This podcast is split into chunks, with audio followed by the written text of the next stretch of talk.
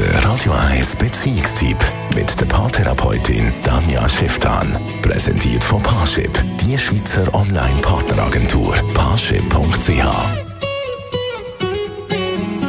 momentan da finden ja ganz viele Familienfeste statt und dann geht es auch noch auf den Jahreswechsel zu. Da könnte es vielleicht beim einen oder anderen Mal ein bisschen klopfen. Dazu hat Tanja Schifftan in ihrer Kolumne gute und vor allem professionelle Tipps. Momentan geht bei vielen immer wieder ein Film ab. Emotionen fliegen hoch.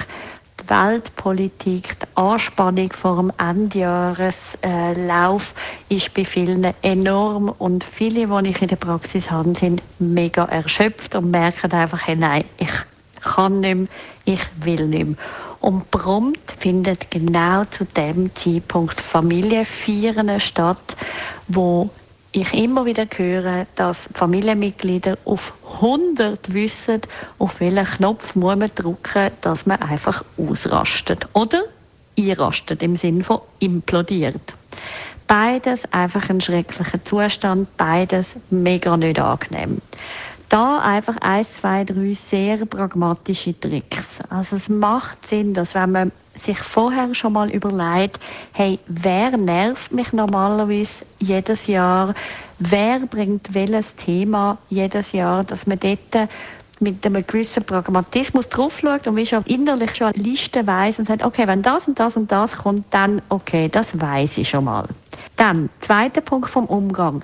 Dann macht es Sinn, dass man sich irgendeine Übung ausdenkt, die man in dem Moment machen kann. Ich finde zum Beispiel immer fantastisch, wenn man sich in dem Moment rausnimmt. Also aufs WC geht, raus auf den Balkon oder in den Garten und einfach mal schnell die Spirale unterbricht und durchschnauft.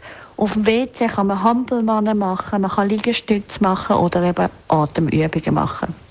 Und dann der dritte Punkt, dass man es nicht eskalieren lässt. Auch nachher nicht. Meistens macht es überhaupt nicht Sinn, in dem Rahmen welche Sachen diskutieren. Weder mit dem Partner, noch mit der Schwiegermutter, noch mit sonst jemandem.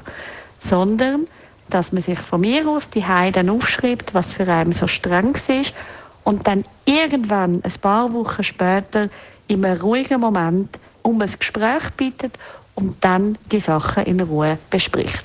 Es ist wirklich nie hilfreich, wenn man sich einfach wie ein Schnellzug durch seine Emotionen schletzen lässt und dann möglicherweise recht viel Geschirr zu Bruch geht auf allen Seiten.